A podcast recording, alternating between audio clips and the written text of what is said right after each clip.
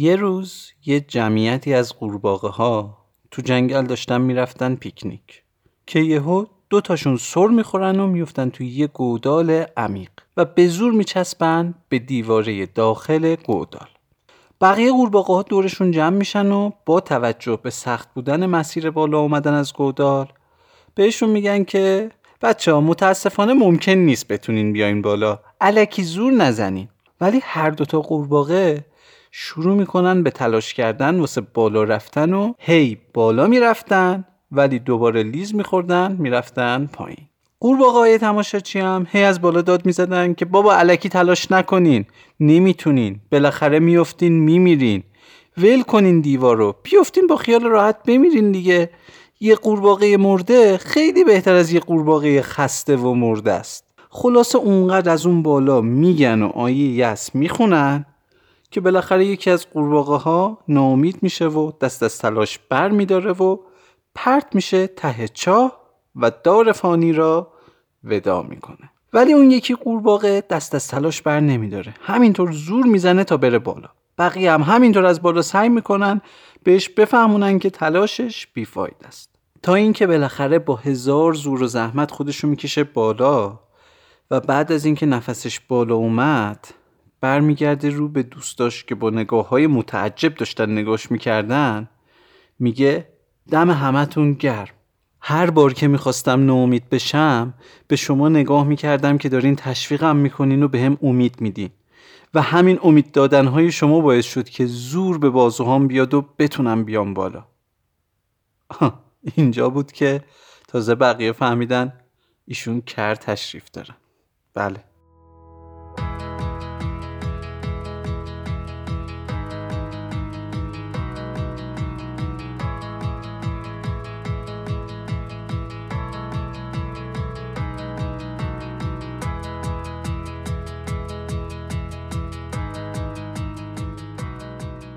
سلام من مشتاق فراحت هستم. میزبان شما در پادکست مینی بوسنامه چیزی که میشنوین اپیزود هفتم و آخرین اپیزود مینی بوسنامه در سال 1398 که تو آخرین روزهای اسفند 98 منتشر میشه. اگه دوست دارین با ماجرای مینی بوسنامه بیشتر آشنا بشین می‌تونین یه اپیزود پنج دقیقه‌ای به اسم اینجا چه خبره رو که قبل از اپیزود چهار منتشر شده بشنویم خب حالا اگه آماده این سوار مینیبوسمون بشیم به صندلیامون تکیه بزنیم و حرکت.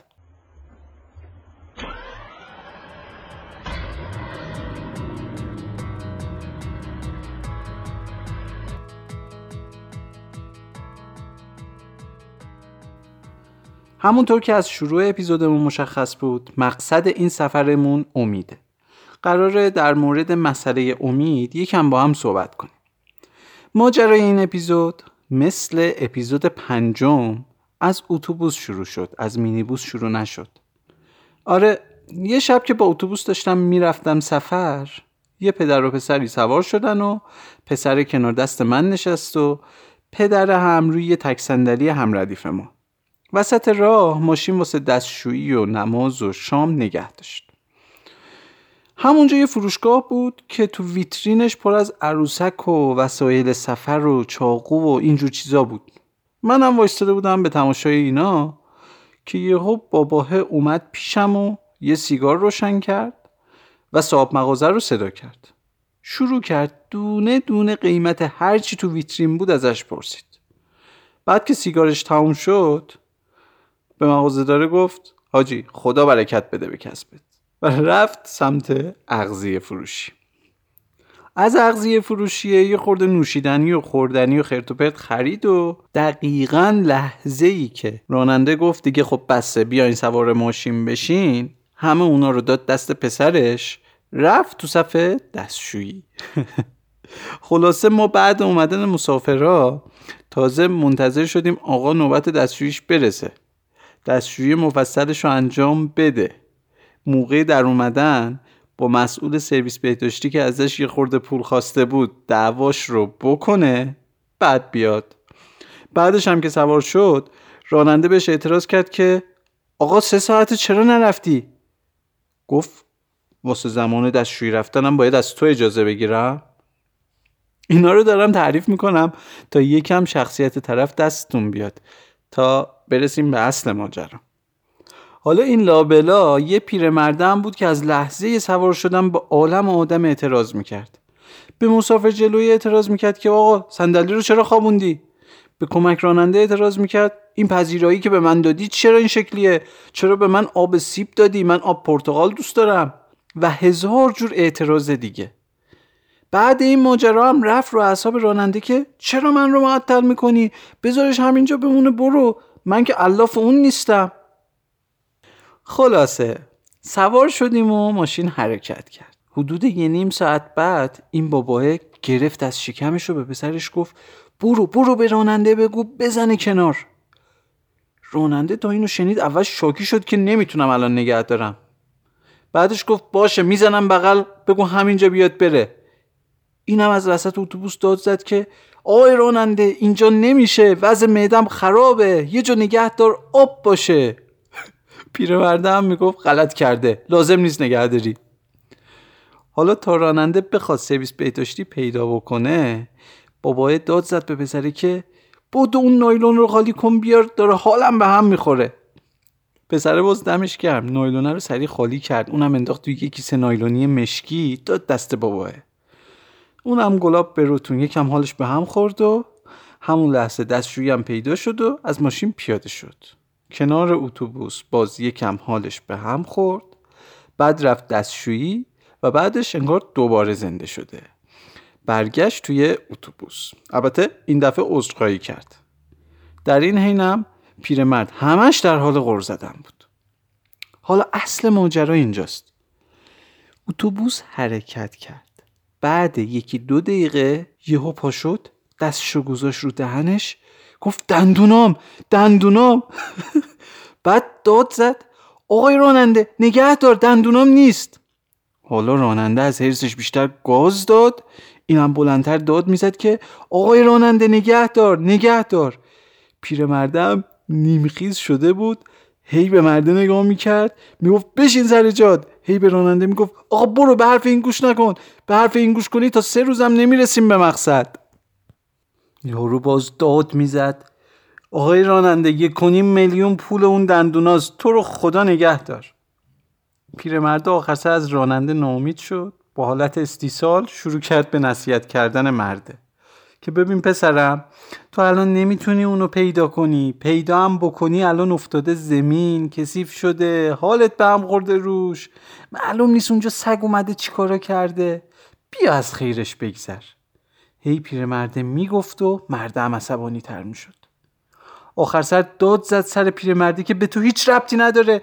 خفش رو بشین سر جاد بیچاره پیرمرده ترسید و نشست. بالاخره راننده نگه داشت و با عصبانیت بهش گفت ببین فقط ده دقیقه وای میستم. اگه پیدا کردی که کردی. اگه پیدا نکردی یا میای میشینی میریم یا اینکه من میرم و تو رو اینجا تنها می‌ذارم. خود دانی اونم با پسرش پیاده شدن و با نور موبایل شروع کردن به گشتن تو حاشیه جاده اصلا تو ده دقیقه نمی‌شد بری برسی به اونجایی که یارو حالش به هم خورده بود. خلاصه یه خورده بعد دیدیم با خنده و خوشحالی اومدن سوار ماشین شدن. راننده با تعجب پرسید چی شد؟ پیدا کردی؟ اونم با خنده گفت نه بابا ولش کن اصلا خراب شده بود. خودم می‌خواستم بندازمش دور یکی دیگه بدم برام بسازم. بعدش زد روشونه پیرمرده گفت تو هم راست می‌گفتی یا پیدا هم می‌کردم دیگه چندش هم می‌شد ازش استفاده کنم. اینکه عکس العمل راننده بعد این اتفاق چی بود و چی شد رو خودتون می‌تونین حدس بزنید ولی نکته جالب ماجرا اینجاست که این شخص تا امیدوار بود که دندوناش رو پیدا می‌کنه می‌گفت یک میلیون بهش پول دادم. هیچ منطقی هم تو سرش نمی‌رفت. بعد که دیگه دید نمیشه پیداش کرد و ناامید شد شروع کرد به شمردن ایرادها و ماجرای گربه دستش به گوش نمی‌رسه. میگه پیف پیف بو میده. و همین ماجرا باعث شد که من غرق در تفکر مینیبوسی برم به دنیای امید و امیدواری.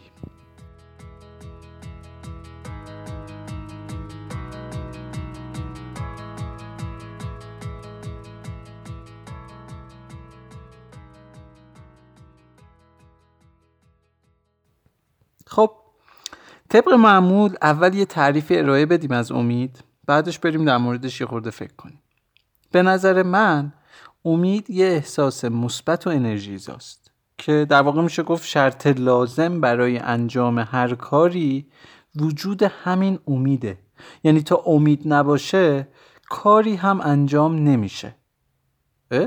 واقعا؟ چه جالب تا حالا اینجوری دقیق بهش نگاه کرده بودین؟ اینکه اگه نباشه کاری انجام نمیشه؟ آره گفتیم امید شرط لازمه برای انجام هر کاری. و من فکر نمی کنم کسی با این حرف مخالفتی داشته باشه. چون بالاخره شما کاری رو که به نتیجهش امید نداشته باشین انجام نمیدین. ولی بعضی وقتا امید اونقدر زیاده یا اونقدر کمه که بهش میگیم اطمینان یا یقین. برای مثال شما هر روز صبح میری سوار ماشینت میشی استارت می‌زنی ماشینت روشن میشه حرکت می‌کنی میری دنبال کارت. در واقع شما اونقدر این کار رو تکرار کردی و اونقدر امیدواری به روشن شدن ماشینت که این امید تبدیل به یقین شده و از روشن شدن ماشینت دیگه خوشحال نمیشی و قبلش هم استرس نداری که مبادا روشن نشه. حالا فرض کنیم یه روز شما استارت زدی ماشینت روشن نشد. دوباره استارت می‌زنی باز روشن نمیشه. از استارت سوم به بعد دیگه سر و کله امید به معنای واقعی کلمه پیدا میشه و با هر بار استارت زدن و روشن نشدن امید شما به سمت ناامیدی سوق پیدا می‌کنه. حالا بین چند بار استارت زدن کاپوتو میدی بالا دو سه تا چیزو انگولک می‌کنی میای دوباره استارت می‌زنی. یعنی اون کارهای بی هدفی که باعث میشه آمپر امید شما بره بالا رو انجام میدی. تا اینکه بالاخره می‌فهمی که مثلا باتری خالی کردی یا سوختت تموم شده یا هر ایرادی که دیگه در اون لحظه قابل حل نیست. تو این لحظه است که شما دوباره از سر ناامیدی به یقین می‌رسی که با استارت زدن قرار نیست این ماشین روشن بشه. پس اگه بخوایم امید رو درجه بندی و نامگذاری کنیم بین خودمون اینجوریه که امید خالص و ناامیدی خالص که تو شکی نیست رو بهش میگیم یقین ما بقیش دیگه اسمش امید و ناامیدیه.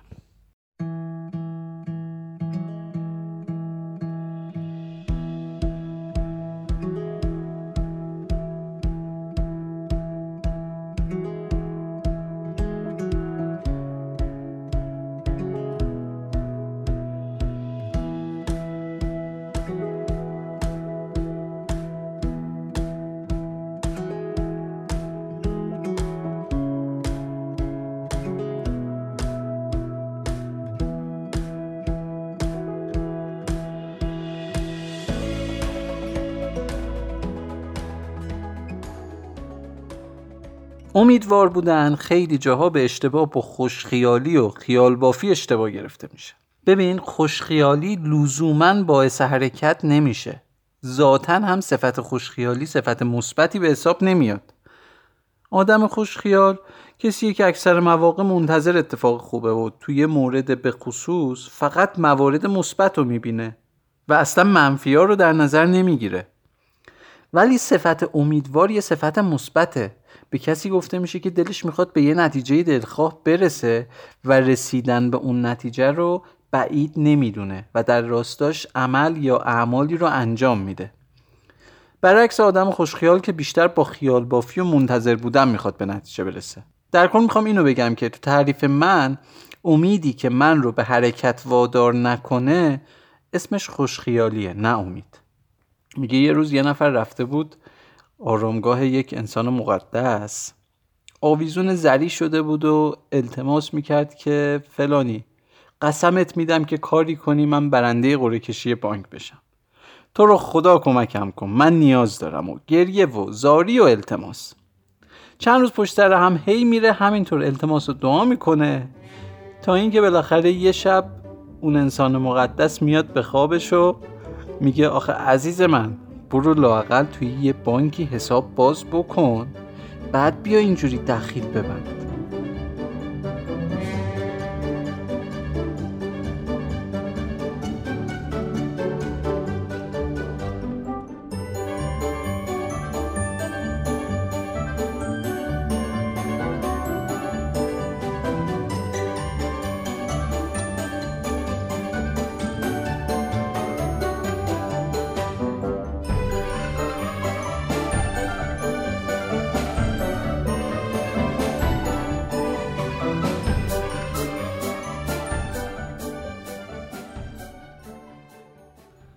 همونطور که توی مثال ماشین گفتیم ما در مورد همه نتایج یا یقین داریم یا امید.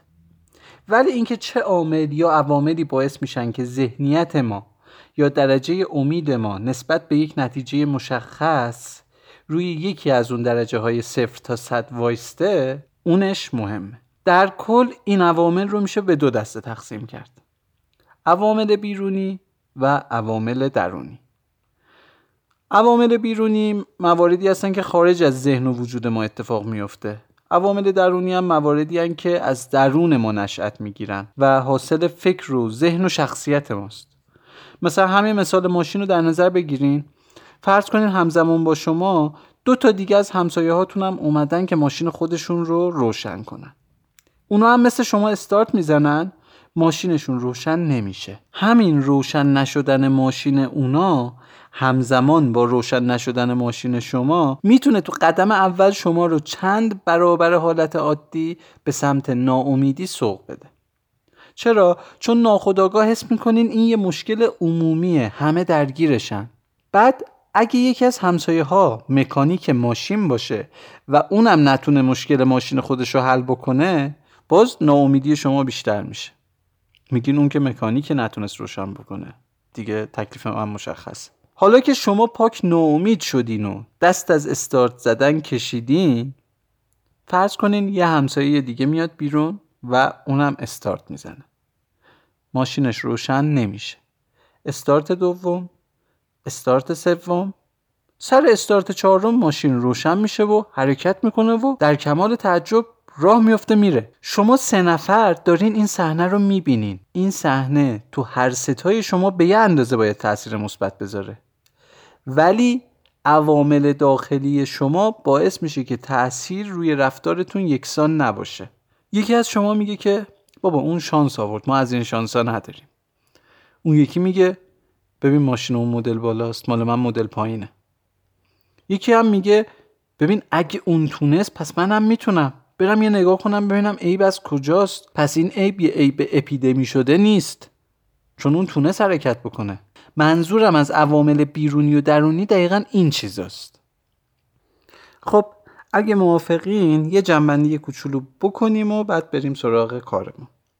اولش گفتیم امید شرط لازم برای انجام هر کاریه و اگه نباشه کاری انجام نمیشه. بعدش گفتیم این امید درجه بندی های مختلف داره و امید 100 درصد و ناامیدی 100 درصد و بهش گفتیم یقین. یعنی چیزی که تو شکی نداریم. بعدش گفتیم خوشخیالی با امید فرق داره و آدم خوشخیال لزوما حرکت نمی‌کنه. و خیلی وقتا منتظره ولی امیدوار حرکت می‌کنه و در ضمن مثبت و منفی رو با هم می‌بینه. امیدواری میشه گفت از زیر مجموعه های واقع بینیه ولی خوشخیالی نه. در واقع امید حتما یک مشخصه ای داره برای به وجود اومدن. ولی خوشخیالی اینطور نیست. تنها مسئله که هست مسئله به اسم امید واهیه که در واقع تو این نوع امید هم مشخصه وجود داره.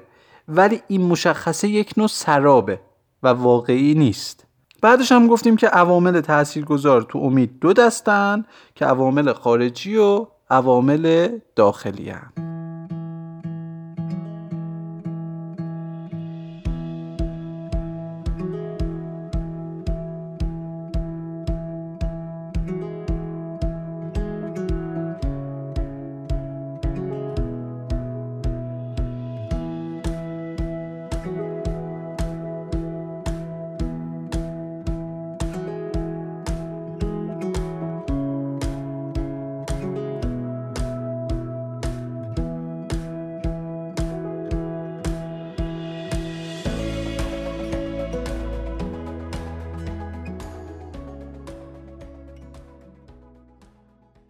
همونطور که گفتیم امید شرط لازم برای انجام هر کاریه. در واقع سوخت حرکت ماست. یه ماشین آخرین سیستم بدون سوخت حتی یک متر هم نمی‌تونه حرکت کنه.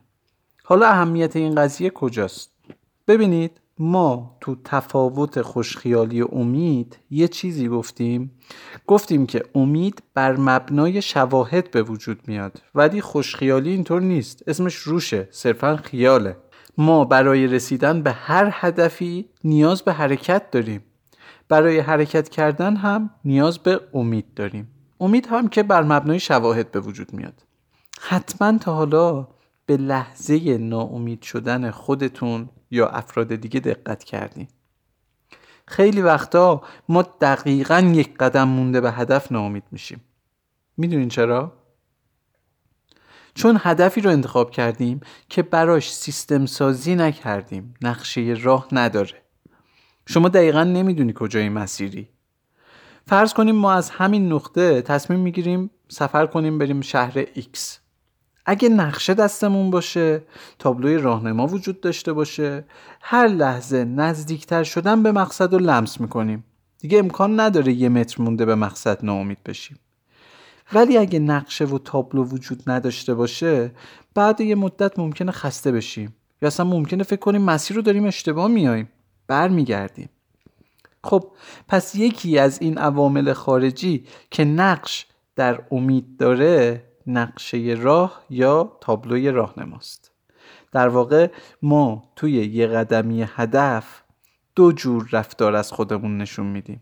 یا انرژیمون مضاعف میشه یا انرژیمون تموم میشه. اگه هدف رو ببینیم انرژیمون مضاعف میشه. مثل کسی که چندین روز روی یه تیکه تخت شکسته تو دریا اسیره. یهو یه خشکی می‌بینه. با اینکه دیگه عملا و منطقا انرژی براش نمونده. ولی چنان انرژی می‌گیره که دیگه هیچ چیزی جلودارش نیست. میره و خودش رو به خشکی میرسونه.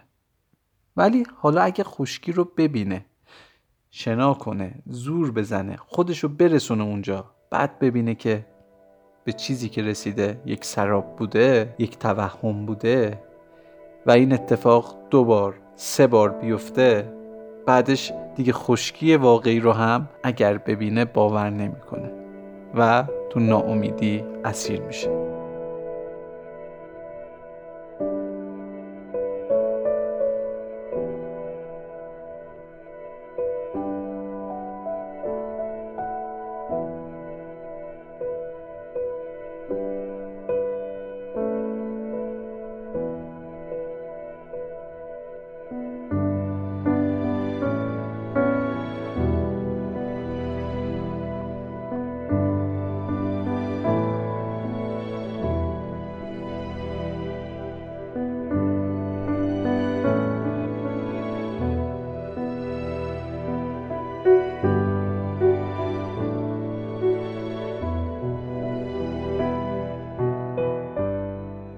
یه ضرب المثلی هست که میگه یارو به مرگ می‌گیره که به تب راضی بشی. این ضرب المثل در واقع پرده از یکی از حقه های امید برمیداره. یه بار داشتم با یه نفر صحبت می‌کردم که یه شخصی پولش رو بیشتر از دو سال بود که خورده بود ولی این مال باخته هیچ اقدام قانونی نمی‌کرد واسه گرفتن پولش. بعد که من حسابی پیگیر شدم و تحتشو در آوردم دیدم اونی که پولشو خورده قشنگ داره از سیاست امید استفاده می‌کنه. چجوری؟ اینجوری. ببین فرض کنین شما توی یه جنگلی گم شدین همون لحظه یه بارون شدید سیلاسایی هم شروع میشه. شما هیچ جوری در امان نیستین. تو اون لحظه یه کلب مخروبه ای که یه سقف نصف و نیمه هم داشته باشه می‌تونه شما رو به کمال رضایت برسونه. درسته؟ این رضایت بسته به اون شرایط به دست میاد. تو شرایط عادی حتی شما حاضر نیستیم پنج دقیقه اونجا رو تحمل کنیم. این شخص کلاهبردار هم دقیقا این کار رو می‌کرد. طی این مدت همش چند روز گوشیش رو جواب نمی‌داد. طرف رو به استیصال مینداخت ناامیدش می‌کرد. بعد که مطمئن می‌شد طلبکارش دیگه حسابی ناامید شده و ممکنه بره یه اقدامی بکنه خودش برمیگشت بهش زنگ می‌زد. و با یه بهونه چیزی بهش ثابت می‌کرد که آقا من فرار نکردم و خیلی زود میام بدهیمو بهت پس میدم. در واقع تو مرز ناامیدی یه امید کوچولو تزریق می‌کرد و اینجوری طرف رو دو سال بدون پول کشونده بود. گفتیم که میزان امید رو بخشیش رو عوامل خارجی تعیین می‌کنه. یه بخشیش هم عوامل داخلی. اینکه نگاه ما به دنیای بیرون چه شکلیه اینکه ما به بیرون چه جوری نگاه می‌کنیم حاصل هزاران هزار تا عامله. از ژنتیک بگیر تا تربیت خانوادگی و فرهنگ و گذشته و اینجور چیزا. اینکه ما همیشه آیه یأس می‌خونیم زیاد ربطی به عوامل خارجی نداره. هر روز تو کوچه و خیابون و تاکسی و مترو و اتوبوس هزار بار میشنویم که بابا ما ایرانیا ارزه نداریم. البته اینجوری نمیگیم ما همیشه میگیم ما ایرانیا خیلی خفنیم تمدن چند هزار ساله داریم و فلان و فلان و فلان. ولی قدرت افتاده دست اینا اینا ارزه ندارن. انگار که مثلا اینا چیزی متفاوت از بدنه این ملت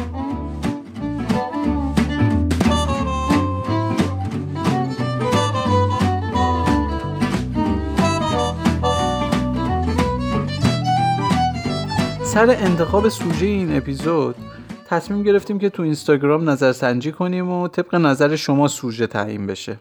یکی از عزیزای پیشنهادی داد پیشنهادش این بود که چرا ما ایرانی ها مسئولیت گریز هستیم؟ ببینین اصلا صورت مسئله پر از ناامیدیه. وقتی ما خودمون به خودمون برچسب مسئولیت گریزی می‌زنیم آیا به نظرتون این خودش باعث مسئولیت گریزی نمیشه؟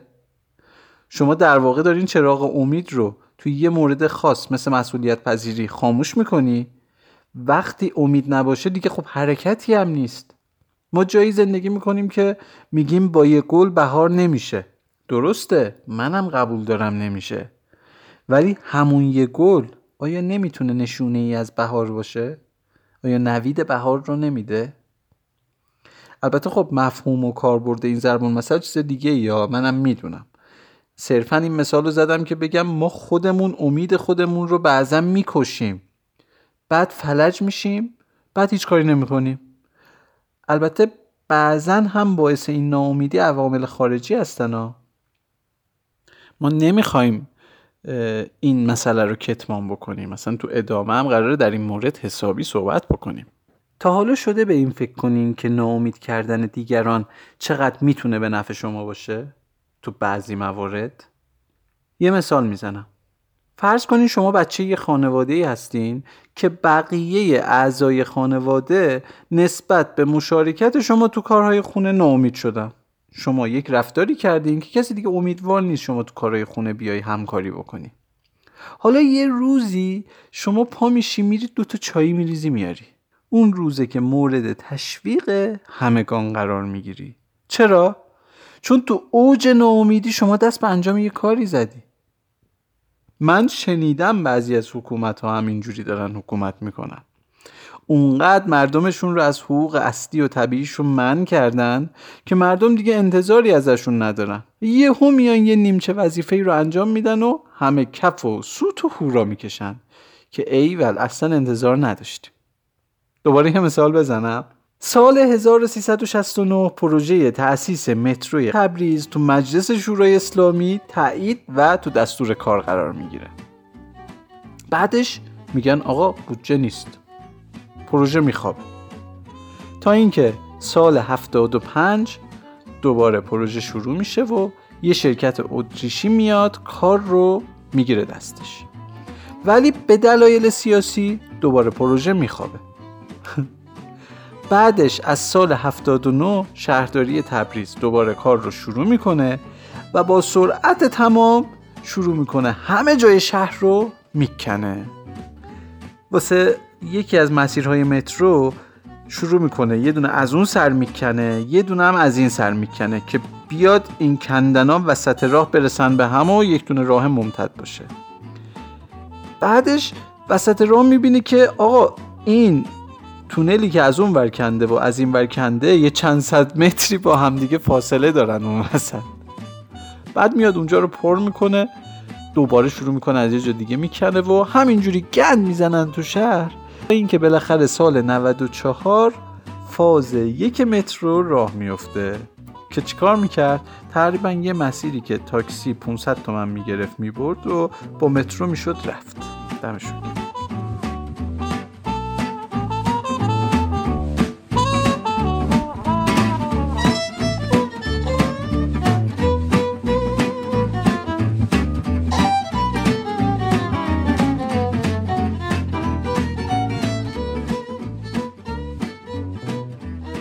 بالاخره تو بهمن امسال بهمن 98 این مترو افتتاح میشه و می‌تونه یه مسیر نسبتا طولانی رو طی بکنه. یعنی حدودا سی سال طول کشید برسیم اینجا. حالا شهرداری همه جا بنر رو بیلبورد زده که افتتاح فاز سه قطار شهری هدیه شهرداری تبریز به همشهریان عزیز. خدا حفظتون کنه. واقعا چقدر شما جیگرین آخه. دمتون کرد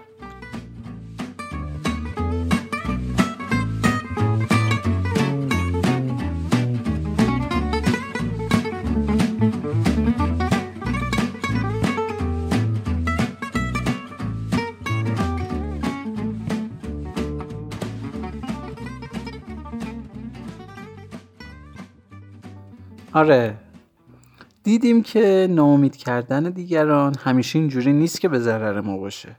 اگه یکم سیاست داشته باشیم اتفاقا حسابی می‌تونیم از قبلش سود کنیم. پس حواسمون باشه که لاقل خودمون تو دام اینجور ناامیدی ها نیفتیم. نشینیم بگیم ما را به خیر تو امید نیست شرمرسان. اتفاقا تو وظیفته که خیر برسونی. اصلا خودمون تو رو اونجا نشوندیمت واسه همین کار. داریم بهت حقوق میدیم که همین کار رو بکنی. ما نسبت به همدیگه هم ناامیدیم بعضا. ورز کنیم شایعه بشه که سکه قرار گرون بشه. البته محاله ها حالا فرض. همه ما می‌دونیم هر چیزی که تقاضاش بره بالا قیمتش هم میره بالا. ما می‌دونیم که اگه این شایعه رو شنیدیم به جای خرید سکه بریم. اگه سکه ای هم داریم بفروشیم قیمت سکه بالا نمیره که هیچ پایین هم میاد. در کنارش قیمت موارد دیگه هم بالا نمیره. اما چرا این کار نمی کنیم؟ چون امید نداریم به اینکه اگه ما نخریم بقیه هم نمی‌خرن. فکر می‌کنیم داریم عقب میافتیم از بقیه. من یه چیزی بگم. اصل اثر مرکب رو احتمالا همتون شنیده باشید به طور خلاصه میگه که مجموع حرکت های خیلی ریز می‌تونه نتیجه خیلی بزرگی داشته باشه. شما هر روز یه صفحه کتاب بخونی سر سال 365 صفحه کتاب خوندی و بعد ده سال کلی با چیزی که الان هستی فرق داری. این مورد رو هم نادیده نگیریم هر کسی از خودش شروع کنه واسه تزریق این نوع از امید به جامعه. اول خودمون بعد اطرافیانمون. همینطوری بعد ده سال می‌بینیم یه نقطه هستیم که ده سال پیش خوابش رو هم نمی‌دیدیم. خیلی از جوامع تو مدت کمتری هم تونستن این تحول رو داشته باشن. یه چیزی که ما نمی‌دونیم اینه که نیازی نیست همه تغییر کنن. یعنی واسه شروع نیازی نیست. یه عده کوچیک می‌تونه جمع بزرگی رو اصلاح بکنه. کافیه شما بیفتید جلو و کارت رو درست انجام بدی. ناخداگاه خیلی ها میفتن پشت سرت. پس با این قبیل حرفا خودمون رو ناامید نکنیم. مطمئن باشیم که هزار نفر می‌تونه مسیر یک میلیون نفر رو به راحتی تغییر بده. یه زمانی خیلی طبیعی بود که ببینی هر کی آشغال هر چی رو که می‌خوره بندازه تو خیابون. درست الانم هست ولی خیلی کمتره و همه هم به چشم یادم بی فرهنگ نگاش می‌کنن. همون زمان هم یادمه که همه خیابون آشغالاشون رو میریختن زمین. ولی همونایی که این کار رو می‌کردن تو ایستگاه مترو آشغال نمیریختن. می‌خوام اینو بگم که سختترین و محالترین کار اینه که برای اصلاح بخوای آدما رو تغییر بدی. ولی سرراستترین راه اینه که خودمون تغییر کنیم. اونقدر بزرگ بشیم که بتونیم شرایطی بسازیم تا همه مجبور به اصلاح بشن. فقط لازمه که ناامید نباشیم. یکم خودمون رو مسئول بدونیم.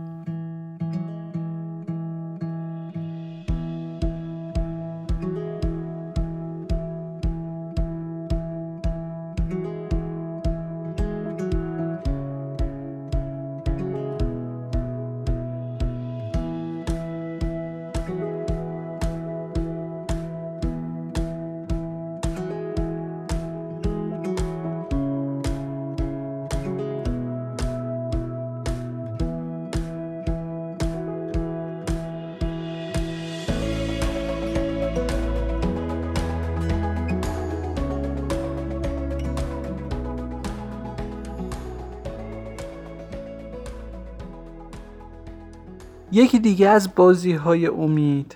نقطه صفره اکثر مواقع ما تو نقطه صفر خیلی امیدواریم یادم دوران مدرسه تعطیلات نوروز که تمام می‌شد حس خوبی نداشتم. همیشه کلی تکلیف انجام نشده کلی برنامه که ریخته بودم واسه ایام عید تا دروس عقب افتاده رو جبران کنم و هیچ کدومش رو انجام نداده بودم. پیک شادی انجام نشده و هزار تا مسئله دیگه که یادشون بخیر. همه این کارای عقب افتاده باعث می شد که بعد تعطیلات نوروز با یک کوله بار از ناامیدی می‌رفتم مدرسه. ولی تعطیلات تابستون اینجوری نبود. همش می‌گفتیم امسال دیگه همه چیز رو سر وقت انجام میدیم. نمی‌ذاریم چیزی تلمبار بشه. اول مهر حال و هوای امیدوارانه تری داشت نسبت به فروردین. ولی خب زهی خیال باطل که بعد یه مدت دوباره انبوه درس ها جمع می شد و روز از نو و روزی از نو. کاش تو مدارس یکم به ما هدف گذاری یاد می‌داد آره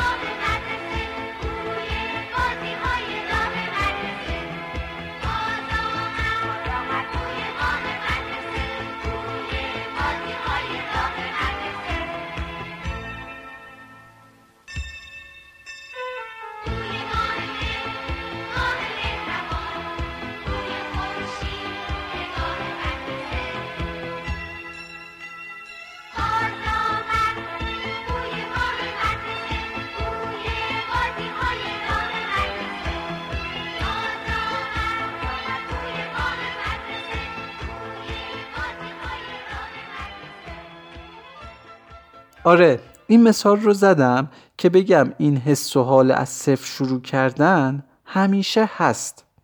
یه کاری رو خراب می‌کنیم به جای درست کردنش پا میشیم میریم سراغ یه کار دیگه. میگیم دیگه اینجا قرار نیست اشتباه کنم. و یکی نیست بگه که آقا اگه بلد بودی اشتباه نکنی وای میستادی همون کار قبلی رو درستش می‌کردی. ما با از صفر شروع کردن داریم خودمون رو گول می‌زنیم. در واقع انسان موفق تو هر جایگاهی نقشش رو پیدا می‌کنه و پیش میره. زندگیش پر نیست از کارهای نصف کاره و خراب. خودمون رو گول نزنیم و به جای اینجور رفتارهای مسکموار بشینیم درمان اصلی رو بگردیم پیدا کنیم.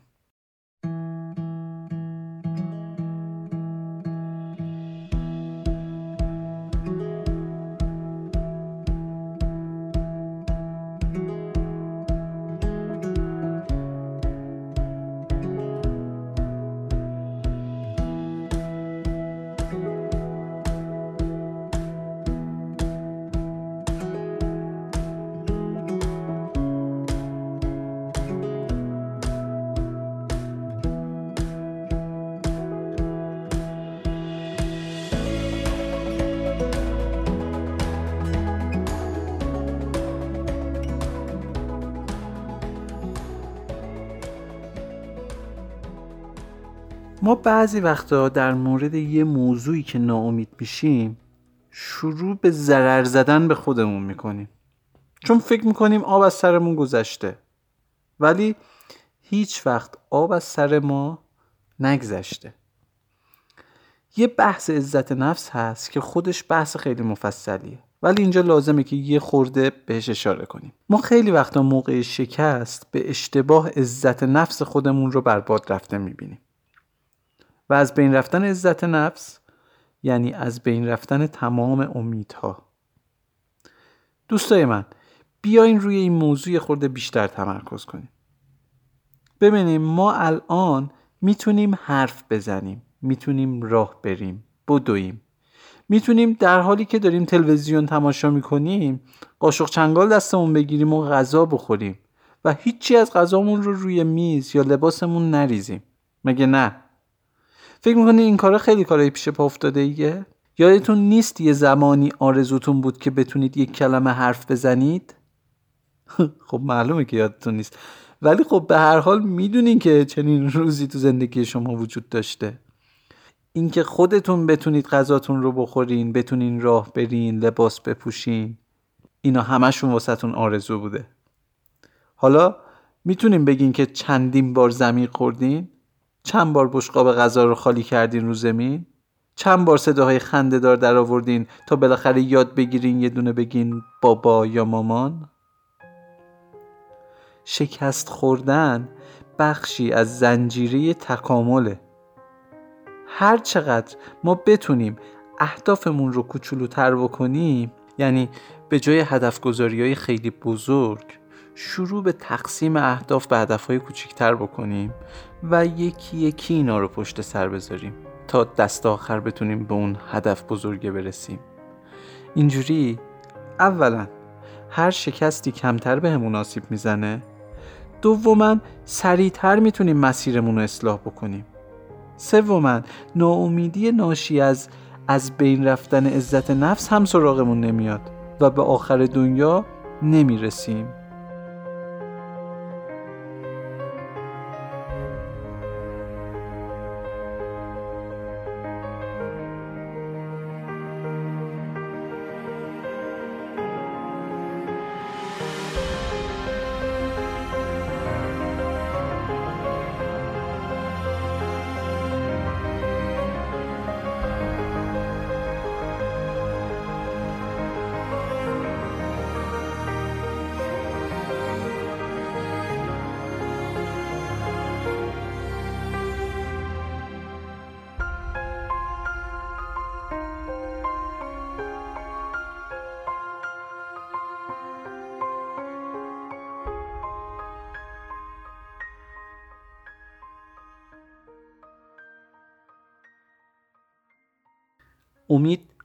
قدری حس عمیق و بنیادینیه که خیلی وقت اصلا به چشم نمیاد. رابطه والدین و فرزند رو در نظر بگیریم والدین یه بچه رو به دنیا میارن و از لحظه تولد بچه از آرامش خودشون می‌زنن تا بچه رو به سلامت بتونن بزرگ کنن.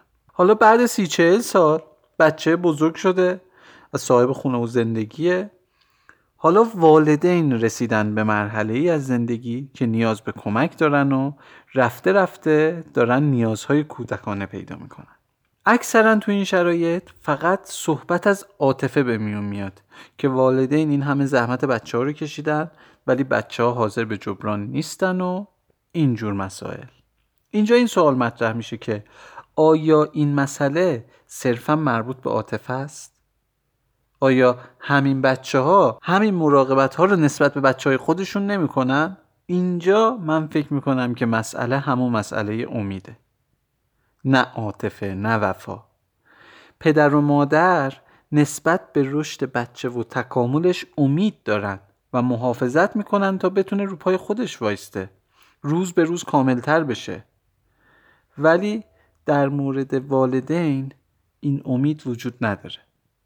نمیشه این رو با اون مقایسه کرد. البته خب اینجا داریم ما از منظر امید به موضوع نگاه می‌کنیم. ولی این بحث خیلی گسترده است. فکر می‌کنم اصلا بحث اصلی این قضیه مربوط به نیاز باشه. یعنی اونقدری که پدر و مادر یه بچه نیاز دارن که این بچه رو به دنیا بیارن و بزرگش بکنن و حالا به قولی تحویل اجتماع بدن و حس غریزیشون داره اینا رو ترغیبشون می‌کنه به این کار اونقدر از طرف بچه ای که بزرگ شده زندگی مستقل خودش رو تشکیل داده این نیاز احساس نمیشه به پدر و مادر. و خیلی عوامل دیگه که جای بحثش اینجا نیست. صرفا می‌خوایم بگیم که اگر از زاویه امید به این قضیه نگاه بکنیم امید نقش بیشتری داره نسبت به عاطفه. هرچند از نظر اخلاقی پشتیبانی حمایت از والدین تو دوران سالخوردگی وظیفه بچه هاست ولی حرف یه چیز دیگه است. می‌خوایم بگیم مقایسه کیفیت این حمایت با اون حمایت کار درستی نیست. و نباید اسمش رو بی عاطفگی گذاشت. خب حالا که در این مورد صحبت کردیم به بهونه این بحث جا داره که آرزوی سلامتی بکنیم واسه همه پدر و مادرهای عزیز و دستشون رو ببوسیم که ما رو از نعمت حیات بی نصیب نذاشتن. دم همشون گرم. Un instant, une parenthèse après la course. Et partir où mon cœur me pousse. Je voudrais retrouver mes traces, où est ma vie, où est ma place, et garder l'or de mon passé, au chaud dans mon jardin secret. Je voudrais passer l'océan, croiser le vol de goéland, penser à tout ce que j'ai vu, ou bien aller vers l'inconnu. Je voudrais décrocher la lune, avant tout, je voudrais parler à mon père.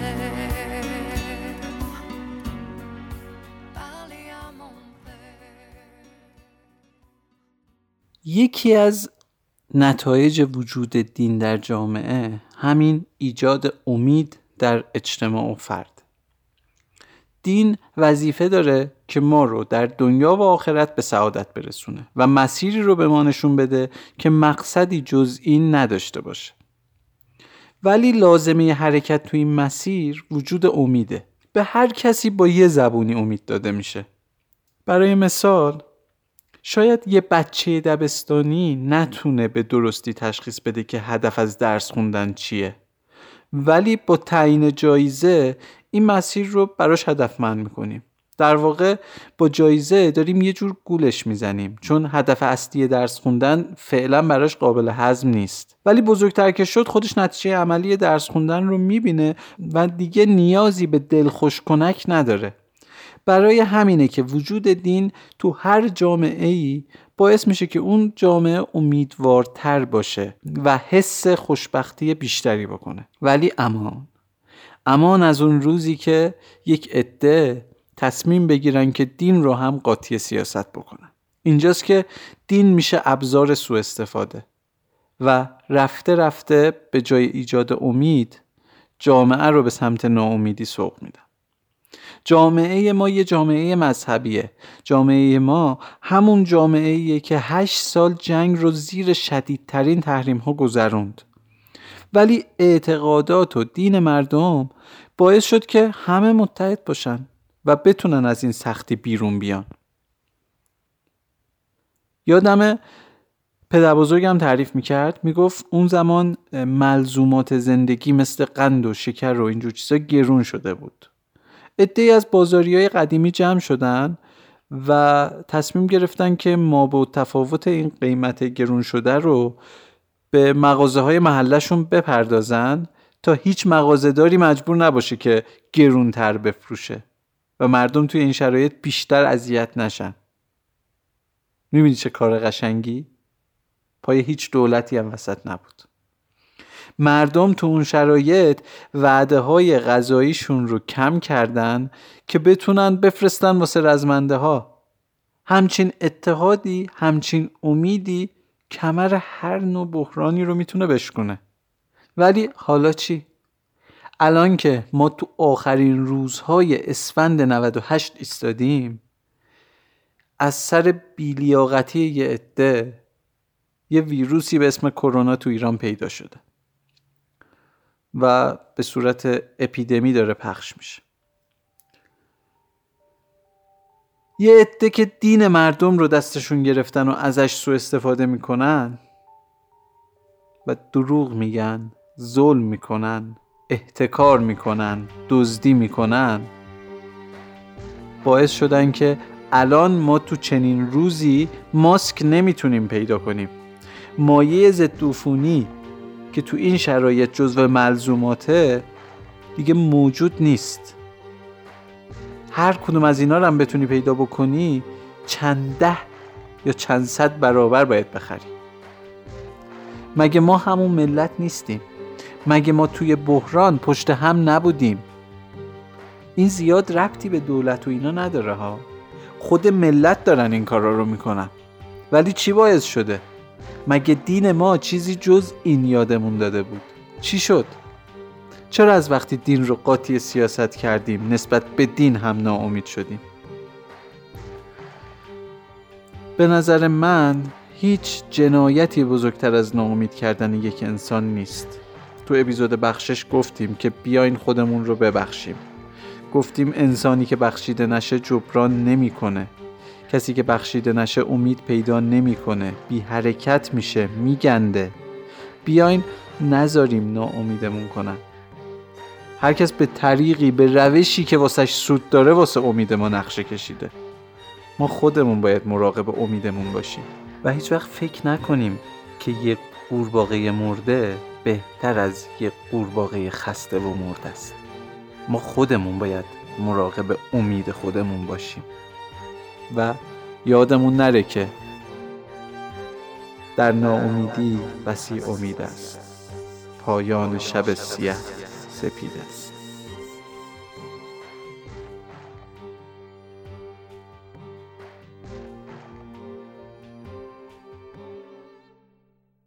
خب امیدوارم که زیاد خستتون نکرده باشم. در پایان این اپیزود می‌خوام یه تشکر ویژه کنم از دوست عزیزم مرسن که همتون به واسطه پادکست آن میشناسینش. مرسن عزیز یه کمپینی رو راه انداخته که یه سری از پادکست ها اپیزود جدیدشون رو قبل انتشار عمومی داخل این کمپین منتشر می‌کنن و هر کسی بسته به توانش یک هزینه دلخواهی رو پرداخت می‌کنه و می‌تونه این اپیزودها رو زودتر از بقیه بشنوه. این مبالغ هم توسط یک مؤسسه خیریه جمعآوری میشه و هزینه میشه واسه عمل جراحی کاشت حلزونی گوش برای یه سری از کودکای ناشنوا. و نکته مهمش اینه که این کودکا اگر قبل از چهار سالگی بتونن این عمل رو انجام بدن می‌تونن از نعمت شنیدن بهره بشن. به به چقدر کار بزرگ و ارزشی ممنونم از مرسن عزیز بابت راه اندازی این کمپین که اسمش هم اینه. با ما بشنو. احتمالا راه های کمک بعد از این کمپین اولیه باز هم وجود داشته باشه و اگه شبکه های اجتماعی مینی نامه رو دنبال کنین حتما با خبر میشین. و اگه دوست داشتین می‌تونین تو این کار خیر مشارکت بکنین. هم ترپند هم مینی بوسنامه توی این کمپین اپیزود ویژه دارن. خب امیدوارم که هر چه زودتر صلح و آرامش به جامعهمون برگرده. و خواهش می‌کنم الان توی این شرایط که ویروس کرونا در حال انتشاره تا جایی که ممکن از خونه خارج نشیم و موارد ایمنی و بهداشتی رو به طور کامل رعایت کنیم. خیلی کار سختی نیست. بشینیم خونه واسه آیندهمون برنامه ریزی کنیم کتاب بخونیم فیلم ببینیم پادکست گوش کنیم.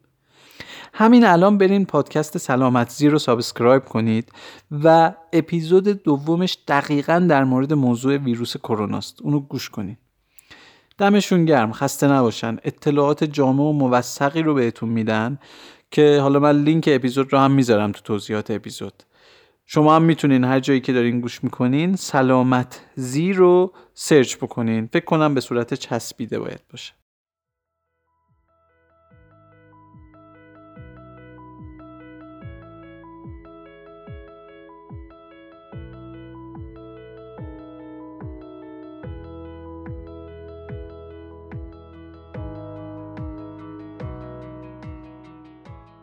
مینیبوس نامه رو تو شبکه های اجتماعی دنبال کنید. موضوع پیشنهاد بدین. بیاین کانال تلگرام اونجا یه گروه زدیم می‌تونیم حسابی توش بحث مینیبوسی داشته باشیم. فقط مینیبوس نامه رو انگلیسی چسبیده سرچ بکنین. تلگرام اینستاگرام توییتر همه جا هستیم. حمایت مالی رو هم فراموش نکنین. چرخ این مینیبوس بدون پشتیبانی مادی و معنوی شما نمی‌تونه دائم به چرخه شرایط حمایت از خارج از کشور هم الان توی صفحه هامی باشه مینی بوسنامه مهیاست. دم همتون گرم. مراقب خودتون باشین. امید رو به خودتون و اطرافیانتونم تزریق بکنین. من مشتاق فراحت یک دیوانه با تفکر مینی بوسی یک جهان امید و صلح براتون آرزو می‌کنم. سال خوشی داشته باشین. به امید دیدار